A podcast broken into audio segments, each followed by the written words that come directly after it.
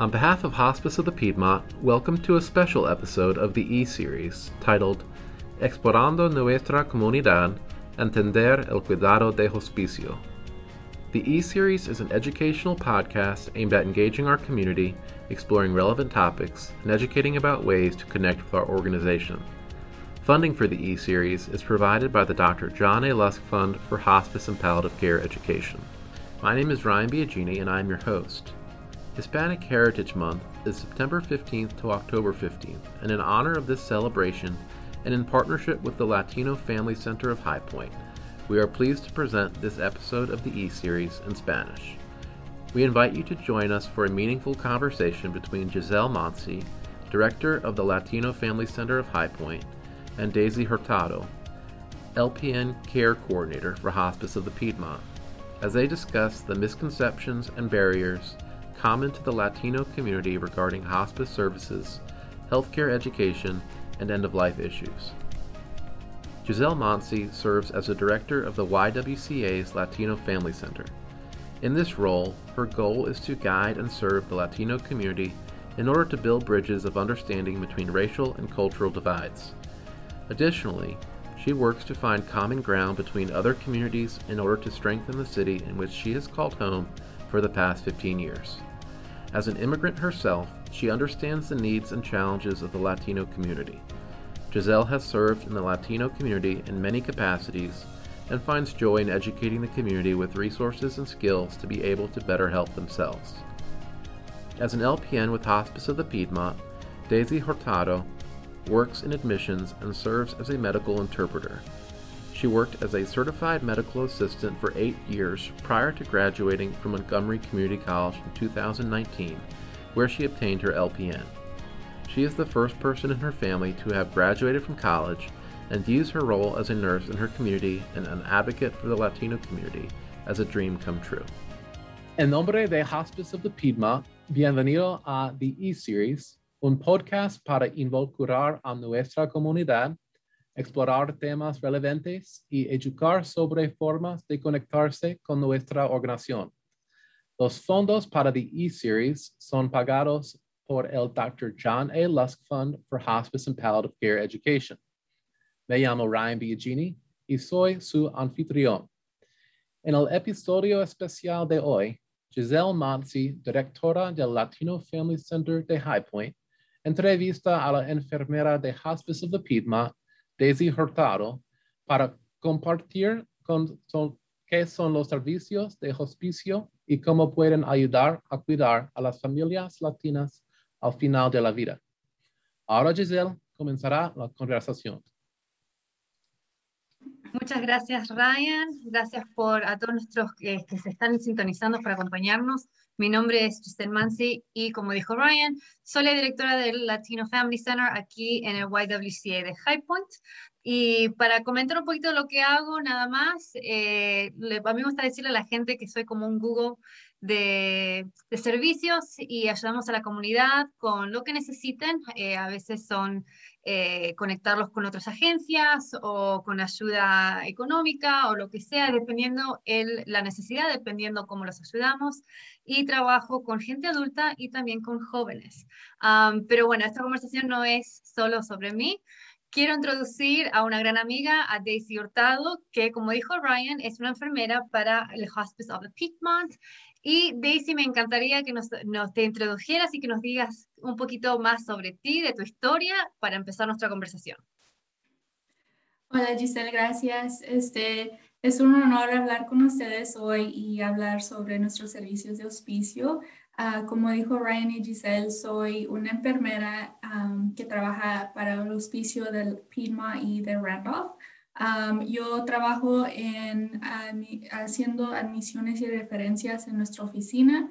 Ah, también voy mucho a, la comunidad educando sobre nuestros servicios. Perfecto. Y muchas gracias por acompañarnos esta tarde. Y para comenzar un poquito la conversación, quiero preguntarte algo y vamos a empezar un poquito del principio. quiero que me cuentes un poquito ¿Cómo, o sea, aparte de que obviamente eres enfermera, cómo llegaste a ser enfermera? ¿Cómo llegaste a trabajar con el hospicio?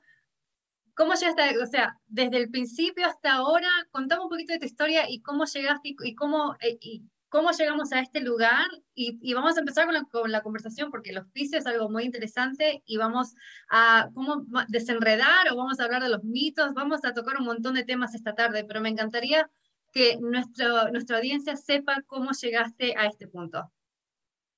Claro, este, yo desde muy pequeña, mi sueño siempre ha sido ayudar a la comunidad, a más que nada ser enfermera. Y siento que ah, ser enfermera es ayudar y estar ahí para los pacientes, la comunidad, educándolos, especialmente a la Asociación de, los Latinos Hispanos. Creciendo siempre, mis papás me usaban mucho para interpretar y así fui eh, enseñándome a, que en el mundo de médico siempre se necesita alguien que pueda comunicarse con, con nuestras familias, pacientes que no saben hablar inglés y necesitan alguien que se pueda comunicar con ellos. Eh, ese ha sido siempre algo que siempre yo he querido es poder ayudar a la comunidad en ese aspecto y cuando lo hice ya siendo enfermera, siento que eso abre más oportunidad de ganarme la confianza con el paciente, que se puedan expresar. mis papás me han apoyado siempre en esto y siempre veo a, a cada paciente los trato como si fueran mi familia y ayudarlos lo más que yo pueda. Perfecto, bárbaro. Y una pregunta, porque para nosotros, o sea, y me encanta que sos enfermera. Yo cuando era chiquita yo quería ser doctora, pero no. tenía miedo a, la, a las y no, no, llegué muy lejos. Me fui en la, ruta de educación. Pero contamos un poquito, eh, porque nosotros, o sea, los latinos, los hispanos, eh, tenemos una relación muy eh, única o especial, más o menos a veces cuando hablamos de lo que es la medicina, ¿no? Pero hablando de tu experiencia de, de, cuando eras pequeña, porque yo también tenía que hacer lo mismo con mis padres, tenía que, que interpretar o ayudar o llenar. cuando decidiste hacer enfermera o, ir en la ruta de, ir a la escuela y, o sea, tener esa educación formal, ¿cuál fue la, la opinión de tus padres? ¿Qué, ¿Cómo fue esa experiencia? Y más que nada, obviamente, bueno, uno cuando, cuando lo hace, se gradúa, es un orgullo, ¿no? Pero de repente el, camino, ¿cómo fue ese camino? ¿Cómo llegaste? ¿Cómo, o sea, tus papás, como dijiste, sí, te fueron un gran soporte, pero ¿cómo fue esa historia más o menos? Ah, bueno, empecé primero siendo un asistente de médico. Ah, trabajé con ah, diferentes clínicas siendo doctores de particular y también he trabajado con niños pediatras entonces empecé de allí y regresé a la escuela y agarré mi licencia para ser enfermera y de allí me vine para trabajar en el hospicio. Mis papás siempre me han apoyado en, en, en tener esta carrera, siendo la primera generación para ellos eh, de poder ah, graduarme de un colegio, seguir como dicen ellos, el, sueño americano que ellos quisieron para, para nosotros. Entonces, yo sé que ellos están orgullosos en ese aspecto. Una cosa, cuando empecé a trabajar para el hospicio, allí sí noté que ellos no estaban bien educados hacia qué es el hospicio y qué hace el hospicio. Siempre el estigma mexicano o latino, hispano, es van allí para morir o ya es van allí y ya se van a morir. Entonces, eso es algo que, que quiero hablar sobre hoy, que, que, es el hospicio y en realidad qué hacemos. Ah, después de haber educado a mis padres sobre mi trabajo, lo que hago para la comunidad, entienden mucho mejor lo que es el hospicio. Ah, de primero mi mamá me decía, ¿cómo vas a ir a trabajar a un lugar donde van y y aceleran en el proceso de la muerte o, con la muerte más que nada. Entonces le dije, no es, no es, no es que estamos eh, tratando de acelerar el proceso de la muerte o para que la familia no tenga que batallar con sus seres queridos, sino que es un, es un centro de ayuda, un soporte para la familia del paciente. Entonces, de eso quiero hablar hoy y educar más que nada a la comunidad sobre el hospicio y qué ofrecemos. Bárbaro, me encanta. Y eso, y, la conversación va a estar centrado en eso. Porque yo te lo digo también, cuando la primera vez que yo fui a visitar a Hospital de Piedmont, mi idea también, o sea, obviamente, y yo creo que esa es la idea de todo el mundo, ¿no? Que dice, bueno, el, hospicio, dicen, bueno, ahí van los, los viejitos y los matan, ¿no? O, o sea, eso es bien fuerte, ¿no? Pero como diciendo, ah, sí, porque ahí la, familia que no quiere a sus padres los llevan ahí y ahí se mueren y, chao, ¿no? Y para nosotros que somos hispanos, que la familia es tan central, es, lo más importante, o sea, el, núcleo familiar es lo más importante, es como que, no, ¿cómo vas a hacer eso, no?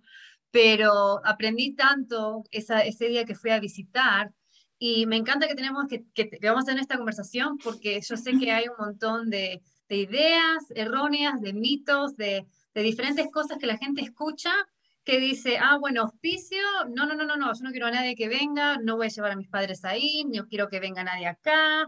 Es como que uno dice la palabra y dicen no. Pero entonces me encanta que estás en esta posición, que estás en, en, en, esta área y vamos a desempacar más o menos varios de estas misconcepciones o de, de estos eh, mitos que me gusta decir, ¿no? Y el primero es que el hospicio es donde va una, una persona, va una, una persona mayor va a morir. Y no es así. Claro que no. Este, la verdad, vemos pacientes de niños hasta mayor. Siempre cuando pensamos en hospicio, siempre es que ya la persona está viejita o ya está en sus últimas etapas de su vida, pero ya mayor. Uh, nuestros servicios es para si hay niños o adolescentes o gente como tú y yo que podemos tener una enfermedad terminal, que hemos tratado de, hacer todo lo posible para, para, poder tener una calidad de vida, pero ya no hay tratamientos o ya no hay nada más que hacer y quieres enfocarte en tener la mejor calidad de vida ya en tus últimos momentos sin estar sufriendo, sin estar ah, yendo para el, hospital, saliendo y entrando. Entonces, es una misconcepción de que vienen aquí nada más para morirse. Y no es así, no nada más es para los viejitos, es para todas edades. entonces, uno tiene esa conversación con las familias, el paciente, y, educamos para saber que si están listos para tomar esa decisión y progresar con el programa de hospicio. Perfecto. Me encanta que dijiste que incluye a esta gente joven, ¿no? Sí. Y es más, más que nada para facilitar el cuidado médico. O sea, ahí es donde apagamos o donde se, se, arregla lo que es la, la, misconcepción de que la gente va a morir. No, es más de eso, es más, es para mejorar la calidad de vida, dependiendo de lo que esté pasando, cuánto le quede o no le quede, ¿no? es, es, tener todos los, eh, los servicios en un lugar y para que estén cómodos, ¿no? Sí. El, el, otro que me gustaría hablar, que también escuché, es que dice que los, el cuidado de hospicio nada más se puede hacer en los lugares de hospicio, que es nada más centralizado en lo que es el, edificio o el lugar, etc. Ah, por lo regular, donde eh, el paciente diga que es su hogar, o sea, su casa, puede ser con su familia, hermanos, tías. Nuestros servicios los brindamos a donde ese paciente eh, llame su hogar, su casa. Entonces, no nada más ofrecemos nuestros servicios aquí en la casa de hospicio, sino que también ofrecemos nuestros servicios en su hogar personal. Y esos servicios es para ofrecerle más ayuda y soporte para poder cuidar a una persona. Es un trabajo ah, que consiste de muchas, muchas horas de cuidado y, saber cómo cuidar a la persona. Entonces nosotros educamos a la familia, al paciente, para poder ayudarlos y guiarlos sobre esa, no le quiero decir como algo, uh, dice journey.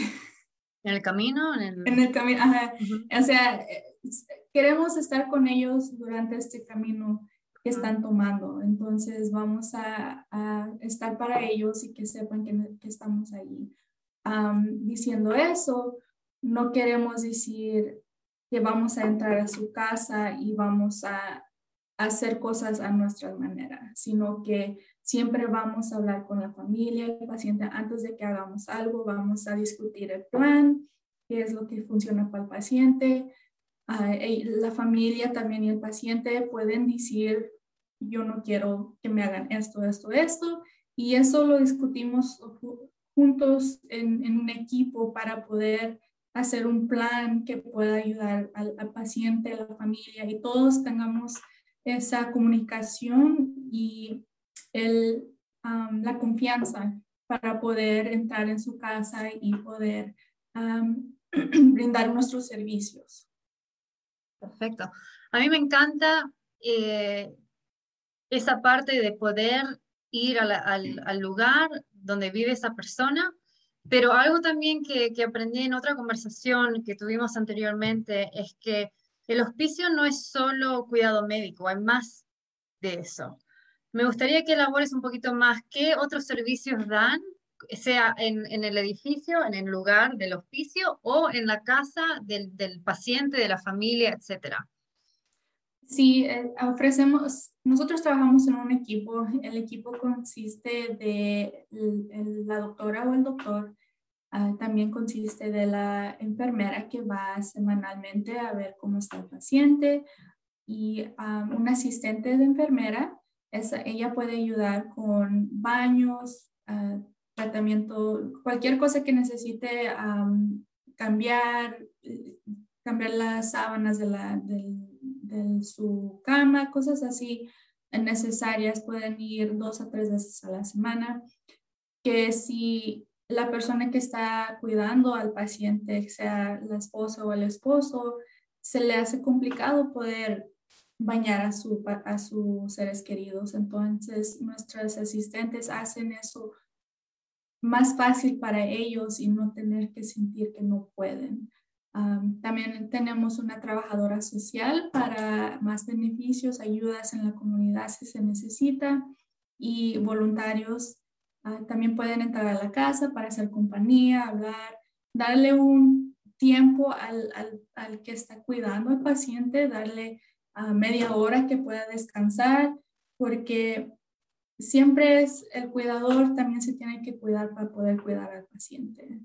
Si ellos están sintiendo frustrados, estresados, la tristeza de lo que está pasando, es un montón de emociones y a veces ellos, el cuidador también necesita el cuidado mentalmente para poder ayudar a los pacientes. también ofrecemos un capillín si se necesita como para hablar de temas espirituales, si depende de la religión, podemos ah, ofrecer también para buscar servicios en la comunidad en ese aspecto. Perfecto. Me encanta que tienen todos los servicios y tienen un equipo, realmente un equipo, para no solo poder apoyar al paciente, pero también a la familia. Pero me gustaría hablar un poquito de lo que es, eh, hablemos un poco de las normas culturales, ¿no? Porque mientras que ibas hablando y diciendo, está la doctora, la enfermera, la asistente de la enfermera para poder bañar o ayudar o para darle un break, para darle un tiempo para desconectarse, hablemos de lo que es nuestra cultura, ¿no? Yo siempre le digo con mis hermanas y, y cuando hablo con mi familia, siempre les digo, bueno, mi mamá siempre me dice, sí, porque ustedes cuando, cuando yo sea más vieja, más grande, a mí me van a llevar a uno de esos lugares. digo, no, mamá, vas a estar conmigo, va a estar todo bien, ¿no? Pero eso, esto es algo que en nuestra cultura siempre decimos, no, porque mis padres o mis abuelos o quien sea van a estar con nosotros, o sea, va a ser parte de nuestra familia hasta que se muera, ¿no? Pero que me parece es bárbaro. Y, ahí es donde tenemos esa unidad familiar, ¿no? Pero hablemos un poquito de eso, que a veces, a mí lo que me gusta de esto es que tienen esa conversación, que no es que entran a la casa y dicen, no, de ahora en adelante no van a hacer nada, ahora vamos a nosotros a cuidar a su persona y lo que digan no importa. No, es todo una conversación que pasa entre familia, entre los seres queridos, de la forma que tiene que ser, ¿no? Y, y, yo creo que es importante entender, y más porque nosotros en nuestra cultura latina, y cuando hablamos de lo que es el servicio médico, o lo, lo que es cuando tenemos que ir al médico, somos un desastre. Y lo digo porque no queremos ir al doctor, no queremos, o sea, vamos a esperar hasta que se nos caiga el brazo para ir al hospital o al doctor y, por, y a lo mejor ni siquiera, porque vamos a irnos a ver que ponemos curita con un poquito de Big Stop y Windex, ¿no? listo. O sea, todas cosas, un tecito o, lo que sea. Mira, ¿sabes cuántas, cuántas curas o, remedios caseros que, tengo, ¿no? Que uno dice, ay, me duele la cabeza. No, bueno, mira, tomate un té de acá o ponete, te agarra gripe, ponete Dex en los pies, ¿no? Entonces, eh, tenemos un montón de, remedios caseros, ¿no? Pero hablemos un poquito sobre eso, lo que es nuestra cultura y cómo esto aplica o, o la experiencia tuya, ¿no? O sea, viniendo de familia, lo que es eh, de México, ¿no? Eh, yo vengo de Argentina. No, en lo que es lo cultural es igual, no importa si sos colombiano, de Chile, de donde sea, si estás acá en los Estados Unidos, lo que es la medicina y lo que es el cuidado, vamos a esperar hasta el último minuto para ir a ver qué es lo que tenemos, ¿no? Y a veces para ese tiempo ya a veces poquito tarde, ¿no? hablemos un poquito de eso. Sí, eh, yo pienso que este es uno de los temas más importantes cuando viene siendo hablando de nuestra cultura, cuando viene siendo hablando de cuándo buscar atención médica. desafortunadamente, mucha de nuestra comunidad latina, hispana, piensan igual, que no podemos ir al doctor si nos estamos, hasta que nos estamos muriendo, pues.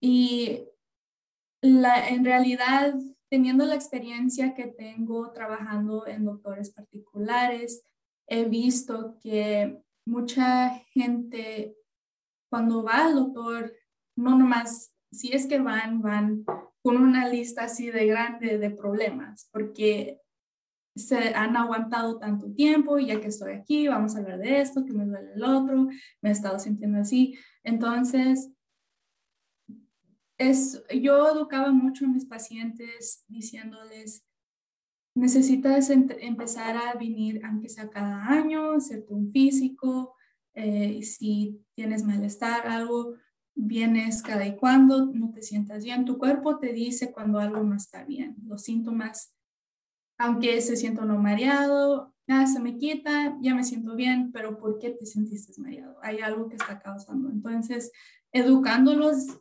más que nada ir y estabilizarse con un doctor particular es lo principal.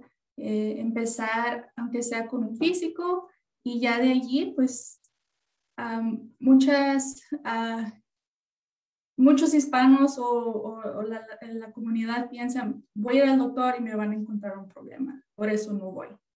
Y en realidad es, si encontramos un problema, te vamos a salvar la vida. Podemos a, buscar la manera de que no sea, no sea muy tarde para empezar un tratamiento, si se, si se encontró un tumor, cáncer, cosas así es mejor saber a tiempo a que muy tarde. Y uh, educándolos de que es, está, está bien ir al doctor cada y cuando, no, no se sientan como que es un problema ir al doctor.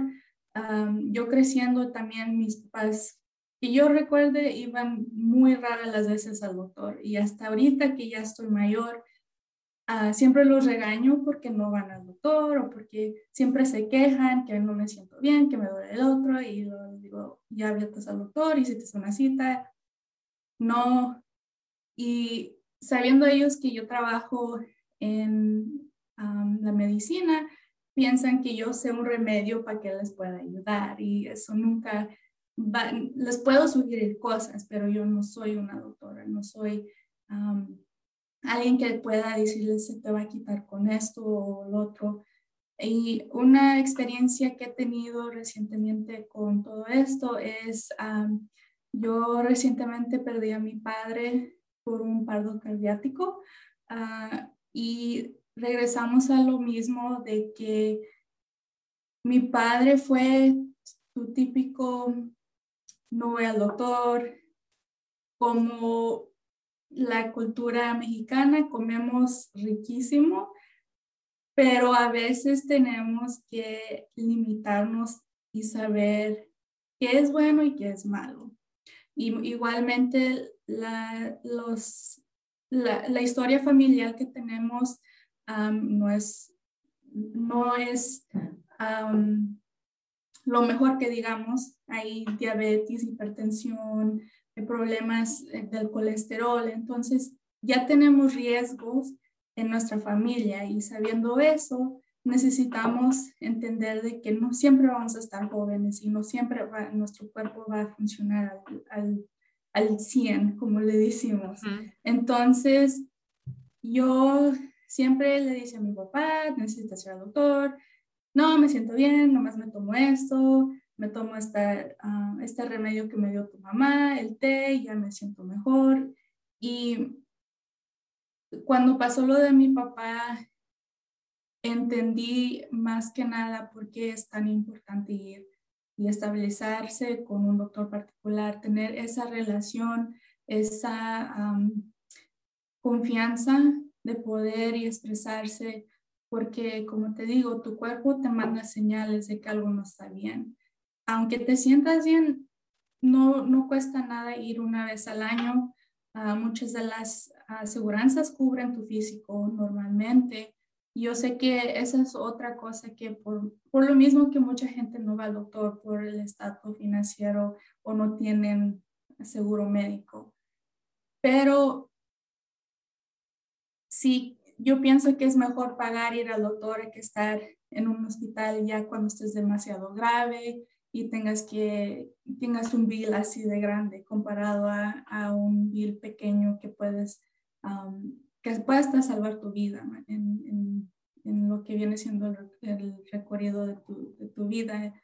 Y sabiendo de que mi papá le pasó esto mi mamá ya mira también muchas cosas diferentes, se cuida más, siempre se irá al doctor más y es una cosa que le digo a mi mamá que yo siempre he tratado de explicarle a ellos la importancia que es esto y más que nada cuidarse durante ahorita que podemos y no más adelante cuando ya no podemos.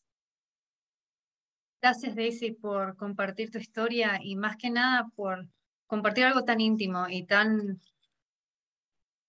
difícil, ¿no? Porque uno, yo, obviamente todavía mis padres están, pero es algo que yo a veces me pongo a pensar y digo, mm, no quiero ni imaginarme, ¿no? y, y cuando le pasa a uno es feo, pero... Te abre los ojos. Te abre los ojos, ¿no? Y, y y no solo eso, pero yo escuchando tu historia, como que también, o sea, y uno para uno mismo, porque yo también, o sea, sí, tengo seguro y, y, lo que sea, pero si puedo empujar para ir al doctor y hacer mi, mi, mi, físico o mi anual o lo que sea, a veces lo empujo, lo empujo, lo empujo. Y a veces no a propósito, ¿no? Porque a veces estamos eh, muy ocupados o el trabajo, lo que sea pero sí hay barreras en lo que es la comunidad latina hispana, porque sí, ¿no? o sea, a veces, yo le digo a la gente, a veces no es que estamos directamente que no nos importa, ¿no? a veces, sí, a veces eso, ¿no? Las mujeres nos vamos a cuidar un poco más que los hombres, ¿no? E, el, el hombre tiene eso que, que no es que sea machista, sino que dicen, no, no, no, yo me tomo unas se hacen fuertes. sí, se hacen los, los, fuertes y, y, ya está, ¿no? Y lo, lo, que se ve mucho es que digamos que van para esa, esa cita de prevención, ¿no? que van a hacer su chequeo, o porque fueron, porque tuvieron migraña y les duró tres días, y como que empiezan a tomar el antibiótico o el remedio, lo que sea, y el segundo día, no, es que me siento bien, y ya estoy bien, ¿no?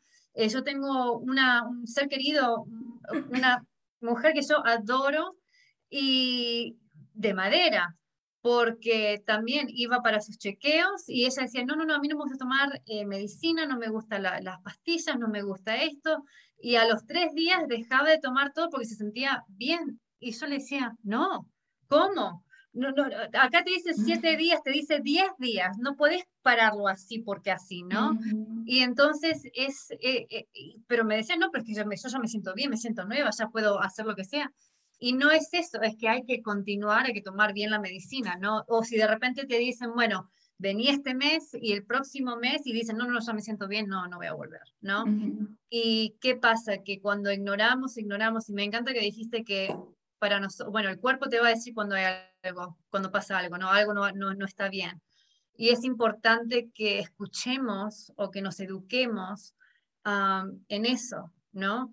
Y, y, qué difícil ¿no? Eh, y, tengo la mente en todos lados, ¿no? Pero diciendo de tener esa responsabilidad, ¿no? Para los, los, los que nos están escuchando, que, que son mayores, que tienen a sus hijos, que, que tienen nietos o que tienen familia o lo que sea, no es solo que uno está pensando en uno mismo, ¿no? Es pensar que tienen a sus hijos, a nietos o familiares y que la vida no está garantizada, ¿no? Pero que si podemos prevenir, prevenir que es nuestro deber, ¿no? Mi papá es de madera, es ni siquiera de madera, es de fierro, es, es, que, es que a mí me, me desquicia cuando él me dice, es que Giselle, es que mi fecha ya está escrita y no importa. Cuando me toca, me toca. Cuando me toca, me toca. Oh my goodness, papá, ¿cómo me vas a decir eso? Esa es la peor línea que me puedes decir, ¿no?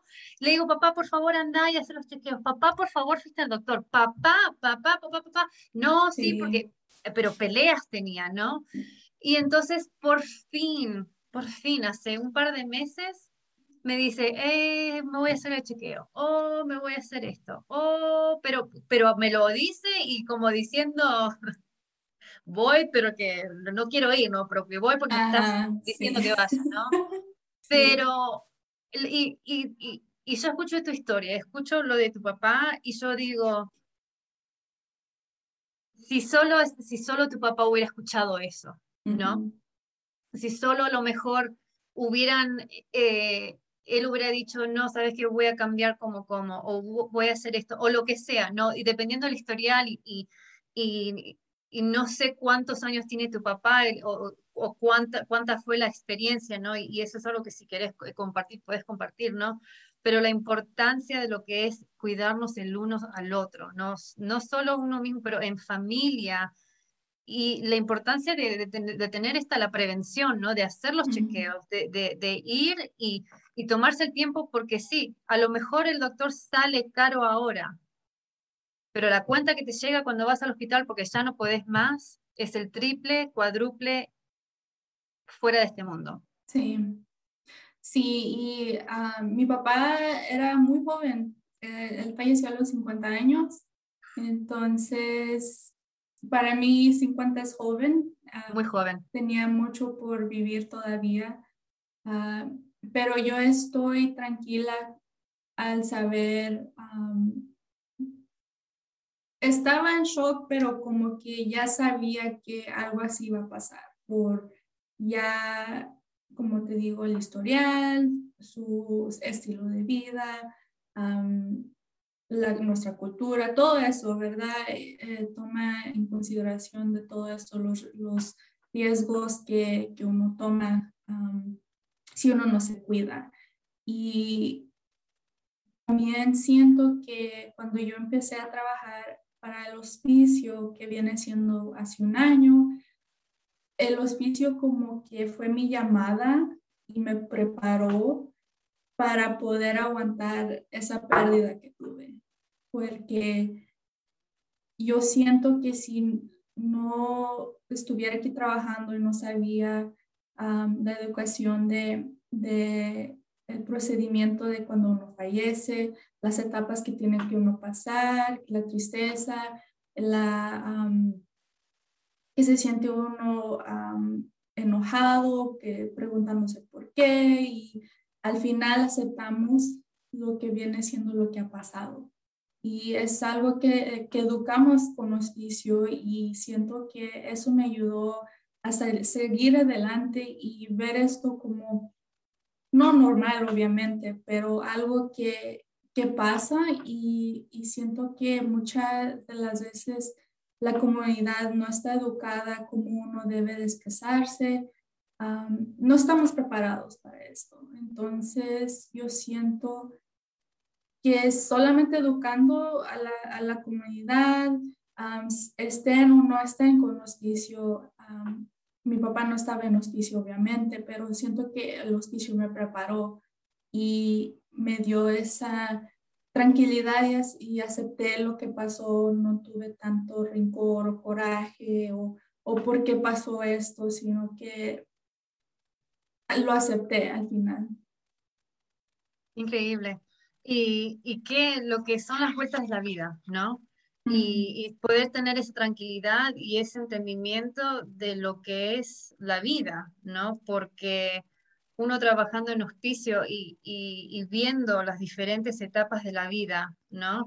Como que ayuda, ¿no? No saca, no quiere decir que uno ignora el dolor, la pérdida de un ser querido, no, no, sino que uno llega a entender y dice, no, es que estamos acá en un tiempo limitado y durante este tiempo, eh, si, si, puedo cuidarme, me cuido, si puedo prolongar, prolongo, y si puedo prevenir, vamos a prevenir, ¿no?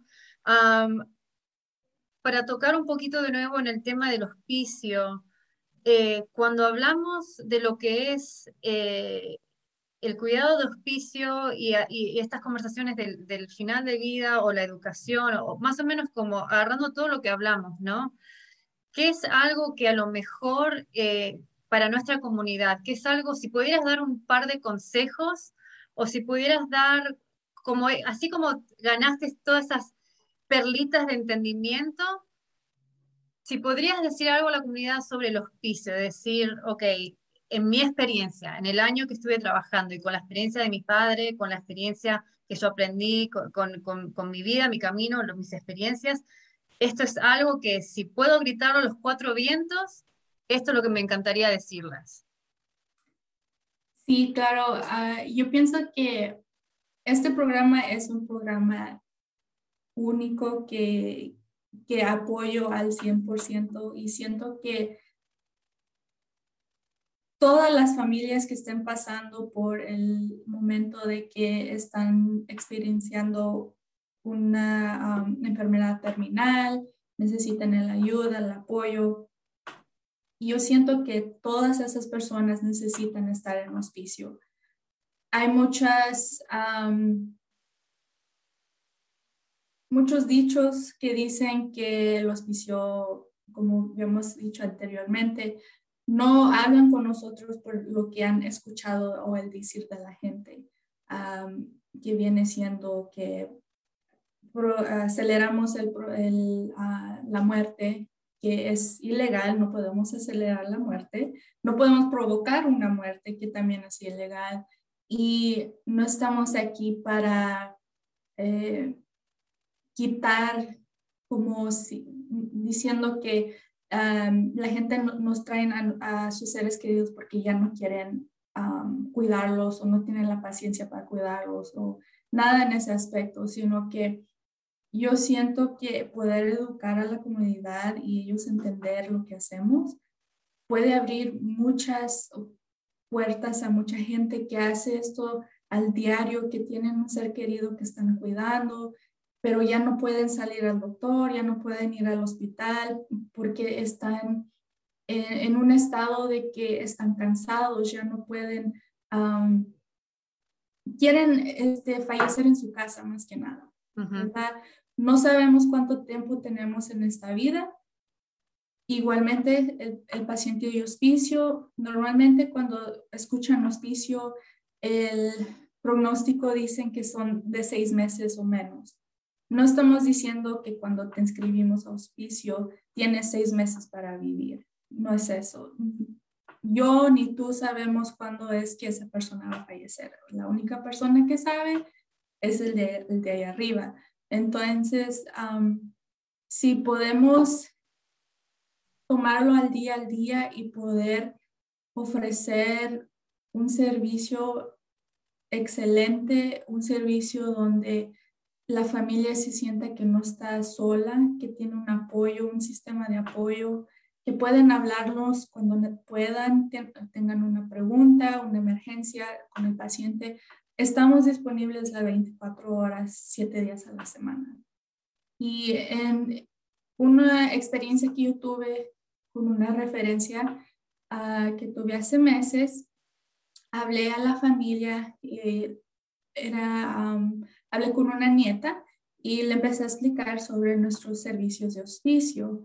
Y ella inmediatamente me dijo uh, que no creía que iba a poder aceptar nuestros servicios porque su papá quería que la abuelita de la muchacha se permanecería en su casa. Y esa es una cosa que le tuve que educar a ella, que no hacemos estos servicios nomás en la casa de hospicio, sino que podemos ir a su casa y ofrecerles estos servicios. Ah, más que nada, uh, porque los papás no, no hablaban inglés, yo fui a la casa personalmente, expliqué nuestros servicios, les expliqué lo que hacemos, lo que ellos se pueden beneficiar y qué consiste de, todo el hospicio. Y al final de, esa visita, que normalmente pasa en muchas de las visitas que voy, cuando explico todo, me agradecen mucho por este apoyo y este soporte que podemos ofrecerles, porque no sabían que existía algo así, no sabían que podíamos hacer todo esto en una casa siempre es el decir de la gente que piensan que es así, cierta manera. Y yo, yo quisiera que, que la comunidad entendiera más a qué, qué, se trata el hospicio, cómo ofrecemos nuestros servicios, eh, cómo podemos beneficiar de todos esos, saberlos entender que no están solos, que ser un cuidador de una persona terminal es un trabajo grande y queremos, nosotros nos enfocamos en servir a la comunidad en ese aspecto. Me encanta, me encanta. Y algo que también es, es importante entender, eh, que para nosotros lo que es el cuidado de nuestros seres queridos, ¿no? A veces como nos ponemos eh, territoriales o decimos no porque mi mamá o mi papá o, la persona que estamos cuidando está bajo mi cuidado, están bajo mis ojos, ¿no? Y si no lo hago yo, soy como que no, no puede ser así, ¿no? Pero es importante entender nuestros límites y que por más que nosotros querramos hacer todo, ¿no? De decir, bueno, no, yo quiero cuidar a mi mamá y ser la única y darle lo que sea, es que hay esa ayuda que está ese soporte, sea en la casa o en el lugar de, de hospicio, o, y, que el servicio puede ser individualizado a lo que necesita la persona, ¿no? No quiere decir que cuando, y creo que fue una, una conversación que tuvimos antes, que ustedes tuvieron pacientes que entraron al hospicio, todo, estuvieron un par de meses y después se fueron, ¿no? y, después al rato volvieron. Entonces no es que uno dice, bueno, me voy ahí y es para morir, no, sino que es, un cuidado un poquito más intensivo, más individualizado y, eh, y uno puede elegir lo que necesita, ¿no?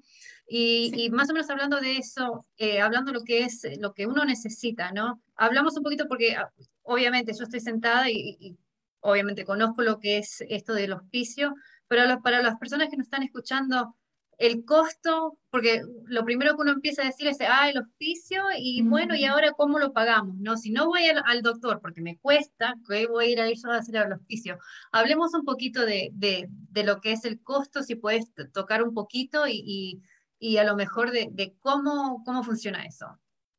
Claro, es, esa es una pregunta que siempre tengo sea hispano o no. Eh, y lo que es nuestro programa de hospicio, nosotros tratamos a todos los pacientes ah, con el mismo servicio, tengan o no tengan la capacidad de pagar o tengan o no tengan seguro médico. Ah, tratamos a todos por igual. Ah, la trabajadora social trabaja muy detallado con los pacientes que no puedan aportar no estamos eh, cobrando por nuestros servicios. Si quisieran dar una donación, es muy bienvenido. normalmente el seguro médico, si tienen, lo cubre al 100% o si tienen un deducible, pero no, no, no le vamos a negar el servicio a nadie por falta de financiadamente o seguro médico. Bárbaro. Eso, un broche de oro, porque uno seguro que hay gente, para las personas que nos estén escuchando, dicen, bueno, muy lindo, bárbaro, me encanta que tienen todos estos servicios, pero solo que me va a salir un brazo del vino, me va a salir carísimo, no voy a poder pagar.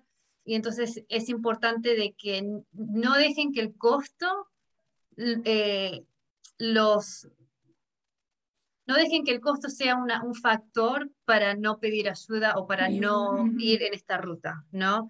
Para aquellas personas que, que, cuando decidan que a lo mejor el hospicio es lo que necesitan o pueden ayudar o, puede facilitar el cuidado de sus seres queridos, no dejen que el costo financiero sea e,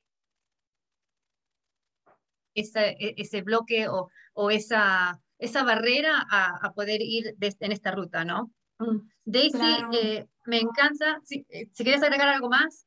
Oh, lo único que quería decir es, nuestros servicios también incluyen eh, equipo que se necesita en la casa, sea una ah, cama, un andador, una silla de ruedas, oxígeno. Todo eso podemos ah, obtener en la casa. También medicamentos que se necesiten están incluidos en nuestros servicios. Increíble, o sea, tienen el paquete completo. Y Daisy, como para, para esas personas que a lo mejor quieren saber más información o tienen más preguntas, porque esto es básicamente, estamos hablando superficial, ¿no? Sí. Ah, porque esto puede, podemos estar horas hablando de lo que hacen, que no hacen, de los servicios, de cómo ayudan y, de casos especiales, pero eh, para esas personas que a lo mejor quieren tener eh, más información o que, tengan preguntas, ¿cómo pueden eh, comunicarse o dónde pueden visitar? ¿Qué es lo que pueden hacer? Claro, ah, siempre se puede uno ah, buscar por el internet uh, en Hospice of the Pima y Hospice of Randolph. y nuestro teléfono es 336-889-8446. Y siempre si quieres obtener información, puedes preguntar, hacer preguntas. En el sitio de internet hay mucha información. incluso hay una sección que está traducida en español, que también pueden poder leer en su tiempo libre. Y por supuesto, siempre llamar, hacer una pregunta. Perfecto, me parece bárbaro. Daisy, ¿hay algo más que quisieras dejar con nuestra audiencia, con, con, la gente que nos está escuchando, algún otras perlitas, alguna otra sugerencia, ¿Qué es las últimas, acá te doy las últimas palabras para brillar y, me encanta que tuvimos esta conversación. Gracias por compartir tu historia, por compartir lo que es eh, tu camino, tus experiencias y, y, más que nada tu conocimiento sobre lo que es el hospicio, los servicios y todo. Te voy a dar los últimos dos minutos antes de cerrar. Claro, si es algo que, que puedo decir a todas las comunidades, no tengan miedo de pedir ayuda. Siempre va a haber algún modo de buscar a alguien que pueda ayudarlos.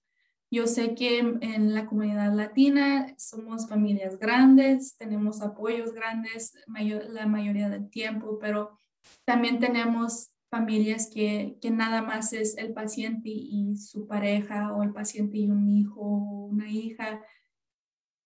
Quiero que sepan que no necesitan estar solos, no tengan miedo pedir por ayuda. Siempre podemos, si nosotros no podemos asistirlo, con el hospicio, una trabajadora social puede buscar otros métodos de a lo mejor buscar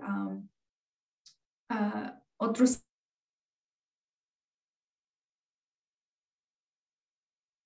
siempre buscar recursos. Igual, Giselle, me imagino que tu, tu, tu compañía hace eso, ayudar a la comunidad en esa forma. Sí, y como dijo Daisy, siempre parecía hay más preguntas, pueden eh, contactarse directamente con, con of the Piedmont o si quieren comunicarse conmigo, eh, también puedo hacerles los referidos y darles más información. Y mi número es 336-882-4126. Daisy, quiero agradecerte por tu tiempo, quiero agradecerte por tu conocimiento, por tu experiencia, por, por compartir esta conversación, este, e, e, esta, estas experiencias conmigo. Y para todos los que nos están escuchando, gracias por acompañarnos esta tarde. Y si tienen alguna pregunta o lo que sea, por favor, comuníquense conmigo o con, con el Hospice of the Piedmont. Les diría que se comuniquen con Daisy, pero Daisy es enfermera y no puede estar hablando con todo el mundo, entonces, pero sí tienen gente que están listos para ayudarlos. Eh, en, lo que sí tengo que hacer ahora es que tengo que traer de nuevo a nuestro anfitrión, a Ryan. So Ryan, you are welcome to come back. Y muchas gracias a todos. Y bueno, ahora voy a devolver el micrófono o el tiempo de nuevo para Ryan, que nos va a despedir. Y gracias a todos por acompañarnos esta tarde. Gracias. Gracias Giselle y Daisy. Y gracias a todos por estar con nosotros hoy para nuestro episodio especial de The E-Series. Si tiene alguna pregunta sobre los servicios de hospicio o la atención al final de la vida, visite nuestro sitio web hospiceofthepiedmont.org o llame al 336-889-8446. Estamos encantados de ayudarle como podamos. Gracias. Hasta la próxima. Adiós.